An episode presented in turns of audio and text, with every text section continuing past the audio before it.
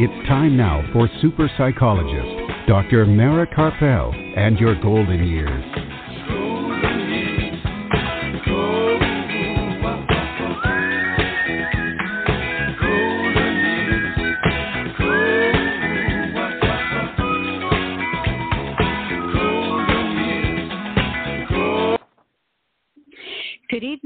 Welcome to Dr. Mara Karpel and Your Golden Years. This evening and every Sunday evening at 5 p.m. Central Time, that's 6 p.m. Eastern Time, right here on blogtalkradio.com and on drmarakarpel.com and also now on Apple Podcasts. And today is Sunday, May the 2nd, 2021, and I'm psychologist Dr. Mara Karpel, and I hope that you're all enjoying this beautiful day and staying safe wherever you are. Art Mendoza of Accomplice Entertainment, producer of this program, is here with us to make the show run smoothly as usual. And we have another great program in store for you this evening. In a little while after the break, we'll be joined from right here in Texas by Will Thornton, driving safety professional and author of the book, Are We There Yet? Will will discuss the hidden epidemic of high risk driving and its most vulnerable victims of teens and new drivers. And we'll get some tips on how to address the risk and lower the stress of parents and grandparents of teens and new drivers. And along the way, I'll discuss some subtle or more hidden hurdles for following our passion um, and also some tips for overcoming them. And throughout this evening's program, we will have time to take your questions. So if you have any questions or comments for me or for my guest, please feel free to give a call. The toll free number is 855 345 4720. That's 855 345 4720. Or you can email your questions to me and I will read them on the air. My email address is Dr. Mara, that's D R M A R A, at drmarakarpel.com, D R M A R A K A R P E L.com. And you can hear this evening's program again later this evening by going to my website and the link to the podcast, along with any um, in, important information or contact links that we talk about on the program, will be posted there later tonight. And you can also hear the podcast in as soon as five minutes after the show ends by going directly to Blog Talk Radio. That's B L O G talkradio.com slash your golden years. It'll also be on Apple Podcasts in about five minutes after the show ends. And for information from previous programs, to listen to all of the prior programs since we've been on Blog Talk Radio for over seven years, and to read my blogs or find out about, my book, go to my website, drmarakarpel.com. All of the shows are also on blogtalkradio.com and on Apple Podcasts, going back the seven plus years. And for future events, upcoming shows, um, events that are coming up, speaking engagements, even virtual speaking engagements, um, information about my book, any uh, blogs that I post, um, follow me on Facebook. That's the best way to find that out. And that's Dr. Mara Karpel, Your Golden Years. This evening's program is produced by Accomplice Entertainment, Postal Productions, and Psyched Up Productions. And we're going to take a very brief break. Don't go anywhere. It's going to be very brief. And when we come back, we'll be joined right here on the phone with Will Thornton to discuss driving safety and reducing risk and his book, Are We There Yet? So don't go anywhere. We'll be right back super psychologist Dr. Mara Karpel will be back after words from our sponsors.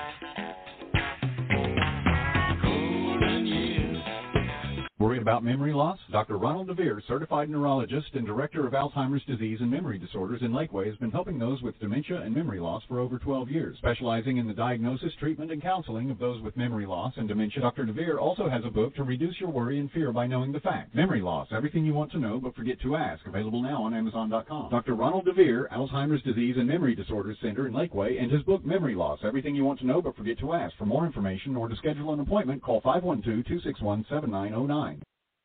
Dr. Mara's book, The Passionate Life Creating Vitality and Joy at Any Age, is now available on Kindle and in paperback at Amazon.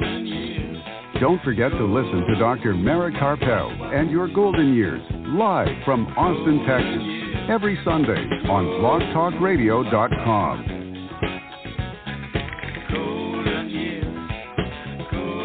And we're back. If you're just joining us, this is Dr. Mara Karpel and your golden years right here on blogtalkradio.com and on drmarakarpel.com. And now joining us on the phone is Will Thornton, driving safety specialist and author of the book Are We There Yet? to discuss the hidden epidemic of high risk driving and how we can be better about our driving. Welcome, Will. Hi, Mara. How are you? Um, I'm well. How are you? Well, you know, inside of this pandemic, doing pretty good. okay. It's been a well, rough ride for a lot of us, I know. Oh yeah. Oh yeah. Well, hopefully there's light at the end of the tunnel. well, we hope that's the case. Um, what I want to share with folks uh, is my book is a little bit different from most books about driver safety in that it's not truly about driver safety in the truest sense. Uh, a lot of people perceive uh, driving as something we need to be safe at doing, but for the most part, um, what you think is safe or what I think is safe can be quite different from each other.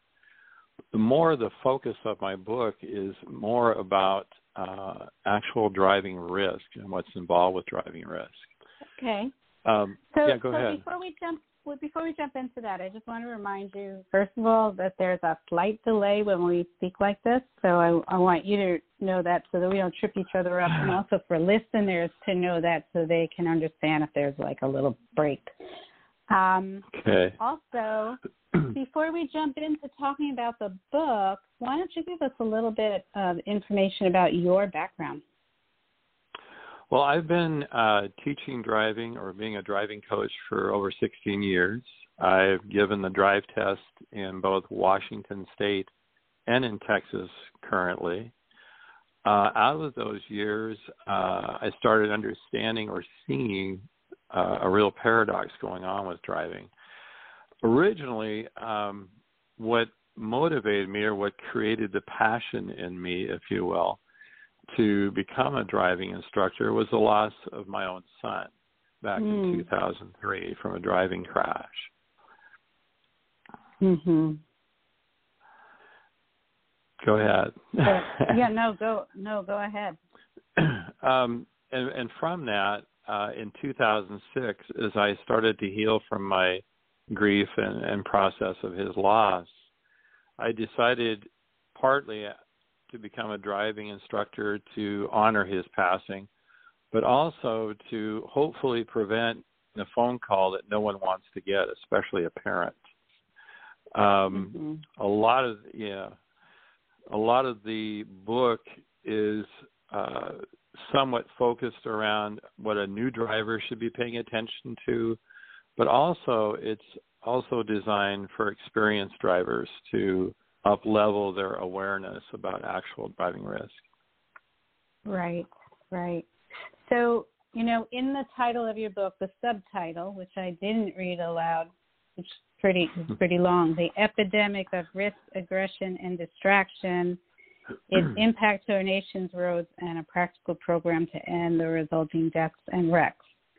Um, can we talk about the each of those, the the, the the risk, the aggression, and the distraction? Absolutely. Mainly, uh, like I said, the thrust of the book is understanding the nature of risk. Uh, as far as aggression goes, um, what we have seen is a serious upswing since 2012 of drivers becoming even more insular in their driving. What I mean is they're paying more attention to themselves than to what's going on around them. with the advent of this, what we call the cell phone, we call it a smartphone now. Uh, since 2012, the World Health Organization has declared the, the world's roadways to be at an epidemic level of death taking place on the roadways. And from that, we've averaged uh, about 1.3 million lives every year since, which mm. is quite quite a staggering number. But it's easily prevented. It's easily prevented. But getting back to the question uh, that you asked about aggression, mainly I think because we are the best way I can look at this really is that from the things that are taking place in our world, be it the pandemic, all the you know the things with race riots and so on and so forth that go on, and you know just it seems like the world is in such upheaval. There's a lot of, uh, shall we say, uh, push towards the direction of letting go of fear. That's a very hard thing to do, and fear a lot of times is I know you deal with in your realm in psychology and so on. It's a tough thing to confront and to even let go of. Mm-hmm.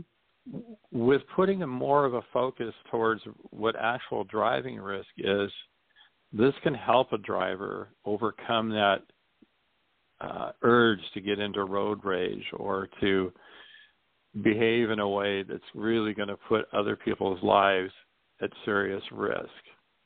Now, as mm-hmm. far as distraction, yeah, excuse me, as far as distraction goes, well, with the advent of the cell phone, that's why we had such an uptake in the number of deaths and collisions. There are a lot of factors that go into all three of these things. Uh, they get, I go into much greater detail in my book and on them, and I would highly recommend that readers uh, if they're at all interested, whether you are just an experienced driver or you are a parent who's getting ready to teach a teen how to drive, you'll find that the exercises in this book will help you immensely.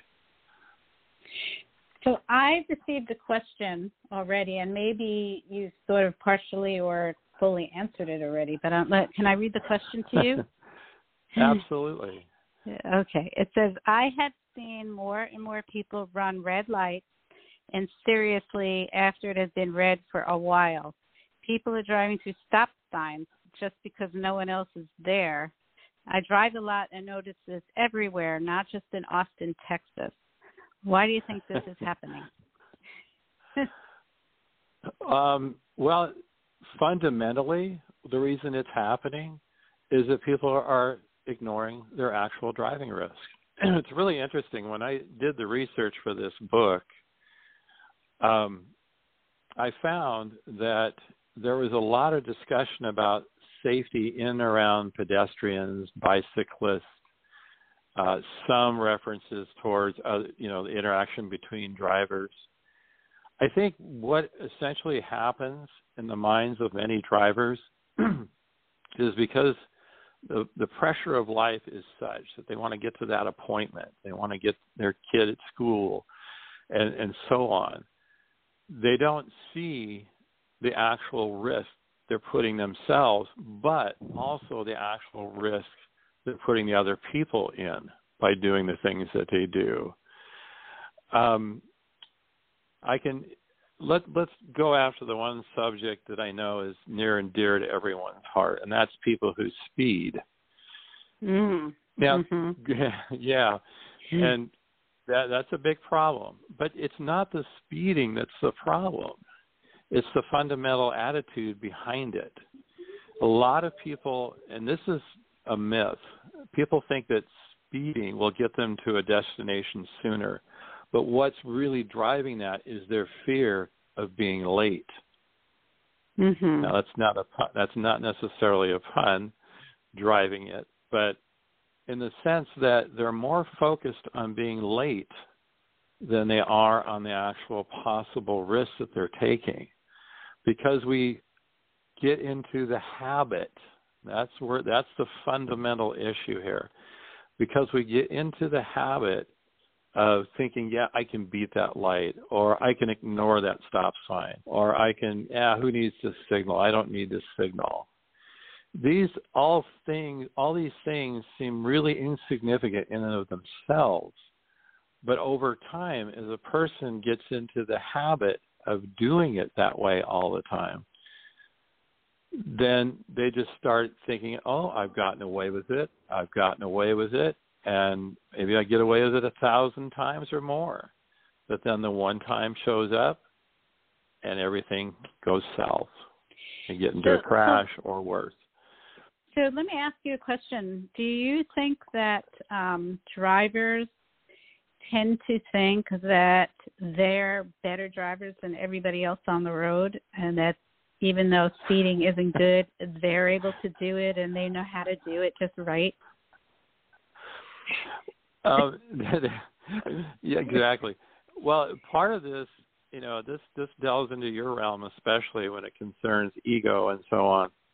It's very easy to think you're the best driver out there, and uh-huh. it's usually based based on your experience. If your experience is one where you haven't been in any collisions, uh, there hasn't been any real issue for you as a driver, it's a real good possibility you're already driving at low risk by the way you drive.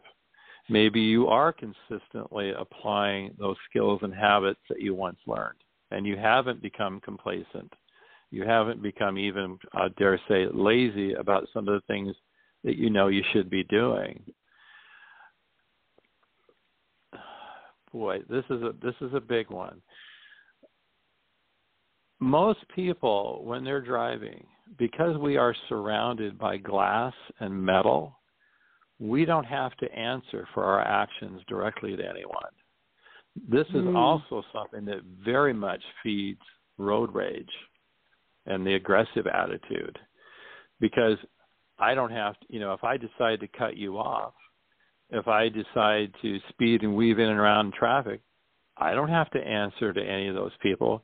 But let's just say, for instance, just let's just look at the standard thing of making a lane change. Someone doesn't signal; they just pull right over. Okay, they don't even bother. Mm, oh, I hate that. or they or they just literally cut you off. Ask uh, yourself this question. yeah, yeah. What would happen in the grocery store line if you did the same thing? Mhm. But you yeah. see, there's the see, there's the rub. So you don't have to answer directly for doing that out on the road. So right. you get away with doing it all the time, and then you get into the habit of doing it all the time, or not doing what you should be doing, which is using the turn signal. You know. Mm-hmm. So yeah, you yeah. know, I I want to mention, you know, when I was, and maybe this is somewhat related to that perception that you're the best on the road um, when I was a graduate student, my first year of graduate school, we had to go to these weekly seminars. And the very first seminar stuck in my mind very clearly. There was a researcher who researched the perception of pedestrians at night, um, how far away a car could see them if they were walking in the dark without any like mm. retro reflective material. And the um, outcome was that the pedestrian perceived that the driver could see them much further from a much further distance than what was reality. Yeah, that's a scary one for sure. Yeah. I, I so can, it kind of I makes me think that. Yeah. Go on. Go ahead. Sorry. It kind of makes me think that drivers have that same sort of false perception. Perception and visual, 70% of your driving is that. The other 30% uh-huh. is made up of what you physically do, such as during a lane change or a turn and so on. And it's very easy to uh, misinterpret what you see. Our brain and our eyes can recognize something much quicker than we can actually act upon it. In other words, mm-hmm. I see mm-hmm. that pedestrian I see that pedestrian up ahead or the pedestrian sees the car coming. let, let's let's move right directly to a, situation that occurs a lot. We average about 600 of these a year throughout the U.S. That's somebody who thinks they can beat the train across the railroad mm, track. Mm-hmm. Okay. See, that well, actually, uh, what I think this is a good opportunity for me to share with your listeners what I call the three axioms of low risk driving. Do you remember what an axiom is? Uh, if it's okay if you don't. A truth. A truth. Yeah. I. A truth. Yeah. yeah. Okay. Well, it's it's yeah, it's a it's an uh, a question or a statement that leads to something that is self evidently true. uh-huh. Everybody agrees the sky is blue. Everybody agrees that gravity works, so on and so forth. Physical reality, pretty much. Mm-hmm. I have what I call the three axioms of low risk driving. And they're basically designed to do essentially what you're being asked to do when you take a drive test, and that is minimize or reduce the level of risk you're putting you and that vehicle at. And we can talk about drive tests in a little bit, but these three axioms are designed to up level or upgrade, if you will, how you know, bring up people's awareness about their actual risk. And the first one's pretty blunt and straightforward. You always need to ask yourself if what you're doing right now or are about to do is high risk or low risk. We understand physical reality, so the answer shouldn't be too hard to come up with. But because we don't think about that, we're just focused on getting there. We're just focused on being on time for that meeting or, you know, what have you. We're not thinking about that when the light changes and we think we can beat it. We're thinking about mm-hmm. trying to get there. The second axiom goes like this. This is really simple. This is this is a life principle. Okay, what I'm going to share with you next is pretty much a life principle all across the board. When in doubt, don't. Mm-hmm. 60 percent of the collisions that take place on our nation's roadways, and we average 116,000 a day. That is literally what happens every day in the U.S. And out wow. of that 200, out of that 200, some people won't even get to see the next day because somebody thought, "Oh, I can make it." They looked at that light already turning yellow as they approached, and it goes red by the time they get to the intersection. They go through, and somebody crashes into them because they saw, "Oh, I have a green light," because they didn't take the moment. And this is this is what's really interesting about risk. 1.5 seconds to look mm-hmm. before they move. Just to look before they move. And if you're really taking the time to be thorough, it takes about 2.5 seconds. Yes, uh-huh. because again, again, again, because we're such in a big hurry to get there, we don't want to think about doing that. All we want to do is get there, which is, of course, why the book was titled what it was. Now, the third right. axiom, this third axiom is directly reflective of the level of high risk driving we're experiencing now. We're at about a 70% level. And because of that, mainly due to something that, again, is similar to uh, a life philosophy, if you will. But the, the phrase goes like this Never make assumptions about the movement of vehicles, pedestrians, or traffic controls. Now just think if the person who's the pedestrian or the person who is driving that car didn't assume that they could make it, would there be a collision? Or would there be a, right. what we call an accident? The truth of the matter is there is no such thing as an accident. There isn't. The real truth of the matter is it's either a high risk action that has gotten two people involved with each other because they both it takes two high risk moves to make a, a collision. Uh-huh. See, an accident an accident doesn't have an immediately known cause. But a collision, wreck, or crash always has a known cause. Right. Good point. Anyway, yeah. Good point. So I mean that's what they call defensive driving, right? You're you can't assume that the other the other people on the road are doing what they're supposed to do. That's that's what defensive says, but with pushing in, if you will, a better perception or awareness about actual risk, that takes that perception and up levels it to the point where you're constantly aware of it. See, if you're hmm. always asking yourself these questions and then you take the I have a series of exercises in the book that mm-hmm. I consider to be basic to anyone who drives, whether they're a new driver or a very experienced driver, that they should be doing all the time. And the way the course is laid out in the book, you can develop these over time. Because how long does it take to develop a habit? I think what do we what do they say? Twenty days now, I think. Yeah, something like twenty-one something days. Like mm-hmm. It varies. You know, you get various numbers. it depends on who you talk uh-huh. to, but somewhere somewhere in the neighborhood of twenty to thirty days usually, depending on how well you apply yourself to it. Um, one of the things you know when I'm teaching people how to drive, um, what I encourage them to do is speak out loud during those first two or three lessons with me what they're doing and what they're seeing, what they're perceiving. And I have found that their development, their ability to gain the skill of driving happens much faster than when they don't. Uh, mm. There was a reason.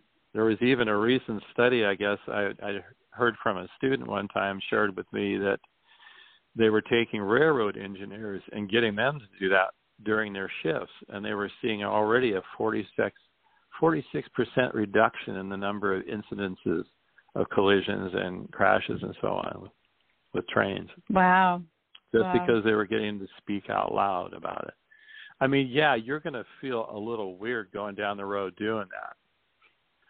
But if it takes you from a place of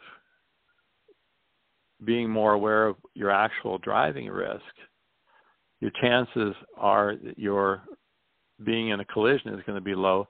But another side benefit, you mentioned this at the beginning of the show, there truly is a side benefit to being more aware of your driving risk and applying these exercises. Your stress will reduce considerably. Mm-hmm. Mm-hmm. Okay. You, you start, and when you start to work from this perspective you start to look around at the other drivers around you and you're going, oh, well, that explains why they're doing that. Or that explains why they did that. They weren't paying uh-huh. attention to their risk. You know, that's that's taking something that we haven't up till now really as a what I call driving culture. There's very many different driving cultures throughout the world. Ours is unique in that we put so much of an emphasis on safe instead of actual social integration between each other. Take England, for instance. They're completely different about it. They call it civil responsibility. Mm. That's how they couch it. They don't even talk, the word safe hardly shows up in any of their language. It's more about civil responsibility and how it's going to affect the other driver. Yeah, that wouldn't work isn't it? here. that wouldn't work here. Everybody's concerned about themselves. Yeah, that's, that unfortunate but true. Yeah, Absolutely. Yeah. Um, I got a question um, from, from another sure. listener. Um, you did mention already cell phones, but now, mm-hmm. um, as you're talking about the the issue of speaking out loud and really paying attention, you know, how do cell phones um, interfere with this, even if we're on like speakerphone or Bluetooth? Well, you know, risk. Like I said earlier, there's levels. There's actually levels of risk itself. You either have a high risk that's active or it is passive. If you're talking on a Bluetooth, you know, you're not your hands free. Your hands are on the wheel, your eyes are on the road if that conversation you're having isn't distracting you from being able to see what's going on in front of you, great. But if it is, you might just as well be holding the phone in your hand. Uh-huh. So it's unfortunate, but we have adopted an attitude in our country of live and let live and let people do what they wish on the roadway. In Australia, as a, as a counterexample, they're very hardcore about cell phone use there. You will get an immediate fine if you're caught. And they are on it all the time there. But they have law enforcement that's dedicated to that. Our law enforcement now, barely has enough time to deal with everything else, let alone now, what drivers are doing. So is that yeah, um, even if they're on speakerphone or Bluetooth? Yeah, it's it's okay. dependent on the level of distraction that's being created by what you're doing. Let's say you get on you get on your Bluetooth and your wife's checking in with you to see when you're going to be home, and then you hang up. Mm-hmm. Right. That's not severe. But if you guys are fighting with each other and you're Uh-huh. having an emotionally charged conversation, you are fully distracted from the tra- task at hand, and you are putting yourself and the other drivers around you at risk for a collision in any given moment of time. It's not a matter if it will happen, it's just when. I have Mhm. seen, I mean, all of us have seen it on the roadway. People holding up traffic. I had a friend of mine recently tell me he was sitting in an intersection to do a right on red, but it was during a school zone period and he couldn't make his right. So as he sat there at the light, he saw the light go green to his left, three lanes of traffic across from him. Every single person that was a driver in that car was looking down at their phone when the light went green and nobody moved. No one moved. He said he was just astounded by what he saw. See, we think we have the right to do these things. I wish that were true. But the problem with saying we have the right to do whatever we wish behind the wheel of a car, sure, if you're sitting in the parking lot, but the fact of the matter is you're you're around other people. You are having to interact with other traffic. If you're pretending that they're not there, that's that's basically, you know, in a social setting, if I walked up to you and you said hello to me and I just walked away, how would you feel? Right. It's inappropriate. Exactly. See.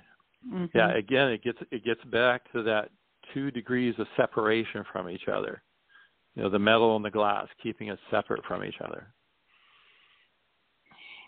So, so do you have any tips for parents or grandparents who have Oh teens who are learning to drive? Absolutely. Well, first I would recommend you go to my website. Um, there's some really great information on there. It's zerorisknow.org. Uh, Mhm. I have a free I have a free chapter you can take a look at. But more importantly, whether you are teaching them yourselves or you are taking them to a driving school, it's important that you have the ability to incorporate an understanding of the risk of driving. A lot of people accuse teens of being inexperienced. Yes, they're inexperienced drivers, but they know what risk is. I sit down with them every day and I say, Well, what do you think? Do you think this is a risky thing to do or not? And they'll go, Oh, it's clearly it's a high risk thing to do you know, if I'm talking about the three axioms uh, concerning the first one, like people blowing through the stop sign, you know, Mhm. we all know it's high risk. But you see, the problem is developing habits that are low risk. That's where the real issue is. So if you can incorporate the exercises that are found in the book along with what they learn, and more importantly, separate out the difference between when you're practicing together and when you're trying to educate them or share with them how to do a certain thing in a vehicle, such as a lane change or make a turn. The hardest thing we do in a car, and this is what makes it interesting, the hardest thing we do in a car is turn. If you think about it, it requires the most focus, the most attention, and most awareness of anything you do. A lane change, Uh-huh. it's more visual. It's more visual. The better habit that the person has at using the mirrors effectively, say on a lane change, or using their vision effectively on a turn takes that defensive driving skill and gives it the, shall we say, the steroid that it needs to be effective. The reason mm-hmm. that defensive driving, the reason the Smith system is not working is because people are not consistent. They get complacent over time and they become a little bit lazy about things. And then just the whole pressure of life takes over and they just throw the whole idea of being at risk out the window, pretty much. Mm-hmm. Mm-hmm. So, as far you know, to answer that question a little more carefully, when you are uh, considering getting lessons for your grandson or granddaughter, or you have a son or daughter who wants to get their license, the book that I wrote, this book that I wrote, Are We There Yet? will help give you an unbiased perspective to share with them those ticklish things that you know they're going to balk at it first because they're hearing it from mom or they're hearing it from grandma or grandpa. Uh huh. Because teens, when they're growing up, the teen mind is still developing. It isn't still fully developed until they're almost 24 years old. So what happens? Right. The tendency to uh, have what we call a reactive attitude, and I talk about the element of reactance in my book. Uh, I don't know if we, you and I, t- I think we, t- in a previous conversation, we mm-hmm. had talked about that a little bit it's the idea that if you're going to limit my freedom in some way and I can't see any reasonable reason why it should be limited, I'm going to figure out a way to do it. Such as, say, think about the word limit on a speed limit sign. When you see uh-huh. the word limit, what do you th- what do you think, right? oh, you're not going to limit me. I'm going to do whatever I want. Right. Right. You know. So yeah, it's it's there is a great deal of psychology in this you know, when it comes to um, being more aware of what our uh, attitude is towards driving. Mm-hmm. Are we mm-hmm. perceiving it as just a necessary thing if you get from point A to point B, or do we recognize that if we really truly want to get there alive, if we really truly want to get there safely, if we really want to reduce our stress, it takes some effort but because driving is such a common everyday thing, we easily let go of that. Mhm.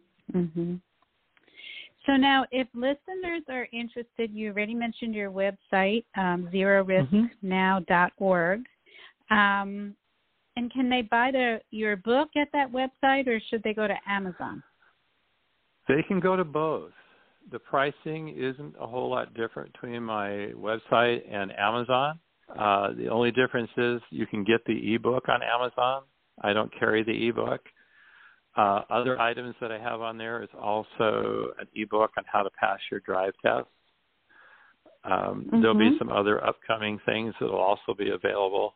I'm in the process of developing an email course that goes with the book and soon there oh. will be I'm be doing a video, uh, an online video course for educators and parents on how to effectively uh, teach low risk driving. Okay, great. So the best way for people to get a hold of you for any for any questions, what would that be? That's definitely by email. That's really the best and quickest way, unless there's an urgent question. Okay. Um, but yeah, basically you can reach me at will, just it's just will at zerorisknow.org. Okay. Just, e- All right. just email me there. Yeah. Okay, I'm going to post all of that on my website post about this show later tonight, so Great. people can find that there if they weren't ready for it. Um, thank you so much for for coming on the show and talking about this. This is a really important topic and really interesting actually. Yeah. You know, a lot Thank of you. you brought up a lot of points that people don't tend to think about when it comes to driving. Um Definitely. so so let's stay I- in I would- touch. Oh, Go, yeah, on. Definitely. I was going to just a quick little uh, item that came to mind that I'd like to share with the listeners before we go. Um, Okay. Be aware that during this pandemic, there has been a tremendous shift and the need to be able to address our driving risk is becoming even greater because of the nature of things as they are now. And I'm, you know, my greatest goal here is not about anything more than saving lives. Mm-hmm. I, I, mm-hmm. do appreciate mm-hmm. your time. Thank you so much.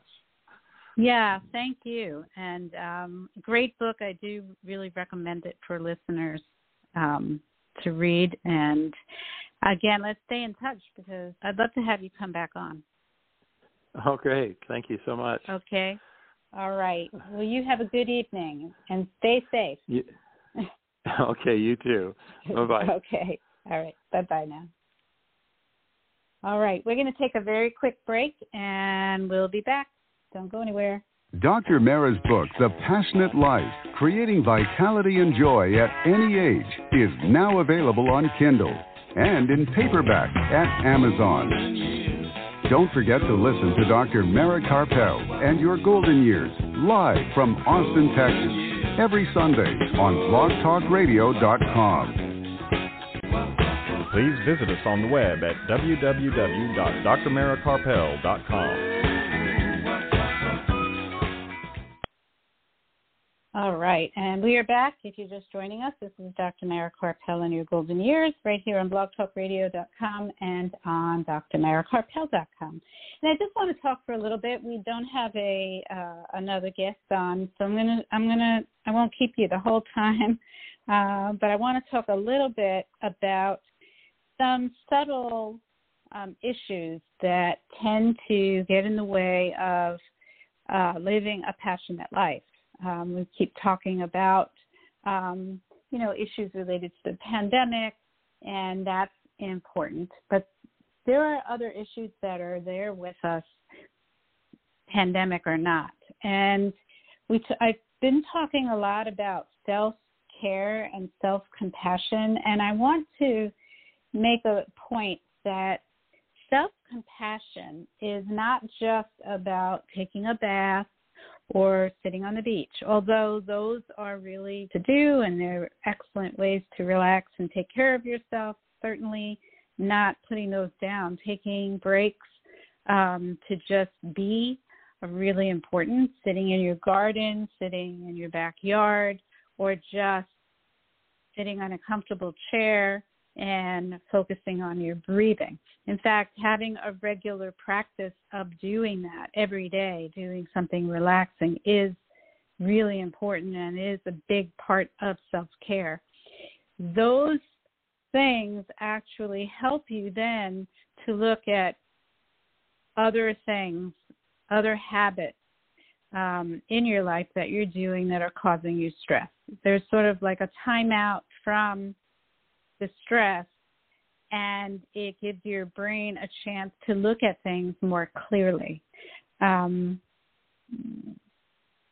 taking care of yourself and and really having self care and self compassion, which is a program about having compassion for other people and how that is a, uh, that is a necessary part of passion, living a passionate life. It's what keeps the passion sustainable is having a bigger purpose for the things that you do in your life. So compassion and doing things to help the society really important but in order to have that compassion in order to have the empathy um, you have to first have compassion for yourself and that's really really hard but if you're not taking care of yourself, um, you're you're going to be too worn out and too disconnected from your own emotions um, to feel compassion for other people. Now, I've been listening recently to a whole series that Tara Brach has made about compassion and self compassion, and um, today was day seven. She was talking with Sandra O, oh, you know, from uh, Grey's Anatomy. And she was talking about how when she first started meditation practice, it was at a time when she had just become famous on Grey's Anatomy. and it actually stressed her out. It was very, very stressful for her to suddenly um, go from anonymity to being recognized wherever she went. And she had a very difficult time, you know, uh, dealing with that stress. And that made it difficult for her to have compassion for other people. And it was through that meditation practice. So that is really an important part of it, having a meditation practice. It was through that meditation practice of just spending time focusing on her breath um, in a group of people, because some that tends to help it. But right now, during the pandemic, we can do it at home by ourselves or on Zoom. Um, that helped her to connect with herself and have compassion for herself, which led to being able to have compassion for other people, um, which led to greater compassion for herself. So there's like a feedback loop. But taking care of yourself is also about choosing to give up things that are unnecessary, habits that are unnecessarily causing you stress. So I've mentioned this before that even before the pandemic, we were talking a, lot on the program. I've had guests on the program. I spoke about it, um, where we would pe- the habit of people was to be extra busy, always rushing around. Again, what Will was talking about is how people are always in a rush, so they're thinking about getting to where they want to go rather than keeping themselves and the people around them safe on the on the roadway. And it's the same in our lives that we're not thinking about taking care of ourselves, rushing, rushing, rushing. We're not even thinking about what is the purpose of what we're doing. We're just in the habit of being busy and it doesn't necessarily serve a greater purpose for the world or for ourselves or for the people in our lives that we love. It's just causing us more stress. And most of us have to work, yes, and it, it's not always easy. So I'm not talking about living a life of vacation and privilege. Um, but how can we take care of ourselves even when we have to do things that aren't easy, that are stressful? That you know, we do we might have stressful uh, work. We might have to work long hours, but how are we taking care of ourselves along the way? How are we talking to ourselves? Are we constantly berating ourselves and putting ourselves down or forcing ourselves to do things that we don't really need to do because we think that it will prove that we're a good person? Um, how are we allowing ourselves to be treated by other people? Now, that's a really big one. Um, um, there, I just read in another book the more that we take care of ourselves and stand up for ourselves, the more we give our body the message to be healthy. So, this actually has a physical effect on our health. If we are not taking care of ourselves, if we're speaking to ourselves, you know, very often we speak to ourselves worse than we would allow anybody to speak to us, or the way that we, worse than any way that we would talk to another person. That we say the most horrific things to ourselves in our own minds. I called, I wrote about that in my book, and I call that the inner troll. And in my book, I talk about several ways of taming that inner troll. Um, if we're doing that to us, we're going to affect our own health. If we're not standing up for ourselves, if we just don't want to make waves, so we don't set boundaries, and that's really hard to do, especially for women in this society. Um, it's a skill that we have to learn how to clearly set boundaries without being too harsh, right? We we don't want to push people away, but we need to let them know no, that's too far. You can't talk to me that way, or I can't say yes to everything that you want me to do. Again, putting putting ourselves into this overly busy state. We have to be able to say no sometimes, even if it's a social event. If we're tired, or we've been too busy or we have something else that we really want to do for ourselves, we need to feel comfortable saying no. We don't have to be liked all the time. People don't have to be happy with us at every moment.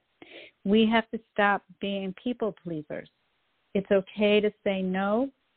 It's okay to set a boundary and say, no, you know, you can't bully me.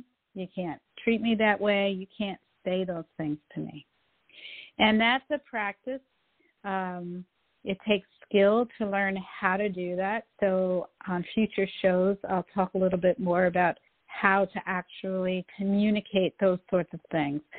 But we first have to make the intention that that's what we're going to do, that we really want to do that. Um, you know, when we're connected to our own personal power, we all have, we're all powerful beings. Um, when we're connected to that personal power, we can create beautiful things in our own lives and for the world. We can connect to our creativity, we can connect to our passion and follow a path of passion where we're doing something that we really love to do and that is creating something wonderful for other people. But we can't connect to that personal power where we can really get that extra push, turn something that we just kind of like into a true passion. We can't do that if we're putting ourselves down, if we're accepting constant criticism from other people, or if we're doing what other people want us to do all the time rather than doing what we want to do, what we feel is the right thing for our lives. So that we don't always think of that as a hurdle to our passion, but these are like constant things that go on in our lives. It's like it will wear you down. And again, in my book, I'll mention that. I also have a chapter about dealing with critics. Um, when you're on the path to doing something wonderful with your life, to making a any sort of change, whether it's a change in your diet, believe it or not, if you decide that you want to eat more healthy food, or you want to go on a plant based diet, or just cut out um, sugar, whatever it is, if you decide that you want to go, you want to start getting healthier, so you eat healthy food, you start exercising more, or if you want to start creating things, you want to start painting or playing a musical instrument or singing, or you want to change your career because you have this opportunity to do something that you really love to do. Um, you want to change your geographical location because you know you feel like you would be much happier in a different place. You know that that place uh, is it just fits better with your lifestyle. Whatever it is, whether it's something really small or appears to be small, like changing what you eat, or really big, like making a move to another part of the country or another part of the world, there are going to be critics.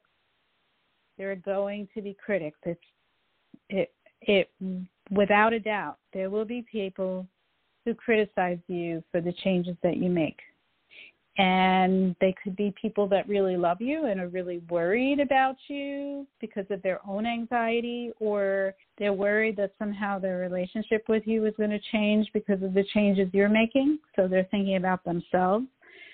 Um, or they could be people who are jealous and don't like to see you succeed. It's not always a negative reason behind it. Sometimes there's uh, positive intention, but you know what they say: intent. The road to hell is paved with good intentions. You so being able to deal with the critics and not let it pull you down or stress you out is really important to be able to stay on the path and to stay connected to that power, that fire within you that drives your passion the interesting part is that when people criticize you, the reason it has so much power is because it connects with the criticisms that you may already be saying to yourself Like, why would anybody be interested in what I have to say? Why would anybody think that I'm good at this particular thing that I want to do? What does it matter um, if I change what I eat? I'm not gonna. It's not going to make a difference. I'm. I've had so much trouble getting healthy. I'm still going to stay this way. You know, all those self criticisms uh, wear us down, and when other people criticize us, it just it has so much power because we're already saying that to ourselves. So it's really important for us to to get clear about the things that we're saying to ourselves. And a meditation practice is really good for that because it helps us to slow down our thinking enough and to be able to look at what we're saying to ourselves so that we see what we're doing. We see those habits. And again, I'm going to talk about these both of these issues again, and both of them there are chapters in my book. I've written blogs about it on my website. Um, and that setting limits, uh, that's a new one that I'm going to discuss on a future show, and that is being able to say, no, you can you cannot treat me that way. Being able to stand up for yourself when you're being bullied. All of those things then tell your body that it's okay to be healthy when you when you stand up for yourself it when you take care of yourself your body knows to be healthy and um,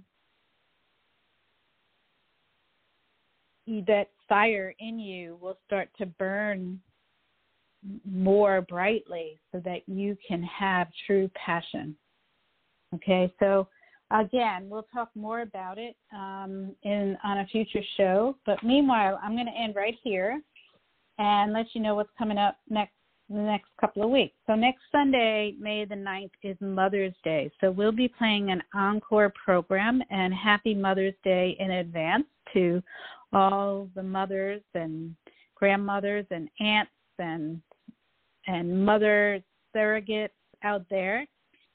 And then on Sunday, May 16th, we'll be back live and we will be joined by artist, author, and healing workshop leader Jo Jayson to discuss the sacred feminine and self love. So it's kind of right along that path of self love. And it's based on her award winning book, Self Love Through the Sacred Feminine. And if you want to hear tonight's program again and get those website links and um, contact information um, that we talked about earlier with Will, that will be posted on my website later tonight and along with the podcast. And you can listen to this evening's program in five minutes by going directly to Blog Talk Radio, B-L-O-G, talkradio.com slash your golden years and also on Apple Podcasts. It'll be there in five minutes. Be sure to follow me on Facebook, Dr. Mara Karpel, Your Golden Years. This show was produced by Accomplice Entertainment, Postal Productions, and Psyched Up Productions. And special thanks to my guest, Will Thornton. And of course, thank you to Art. Thank you all for listening. Have a peaceful night and inspiring couple of weeks. And remember, youth has no age. Good night, everyone. Stay safe. Any guidance offered by Dr. Karpel is not intended to replace the advice of your own physician or mental health specialist. Neither Dr. Karpel, her sponsors, nor this station assumes responsibility for the misuse of any of the information given on this show.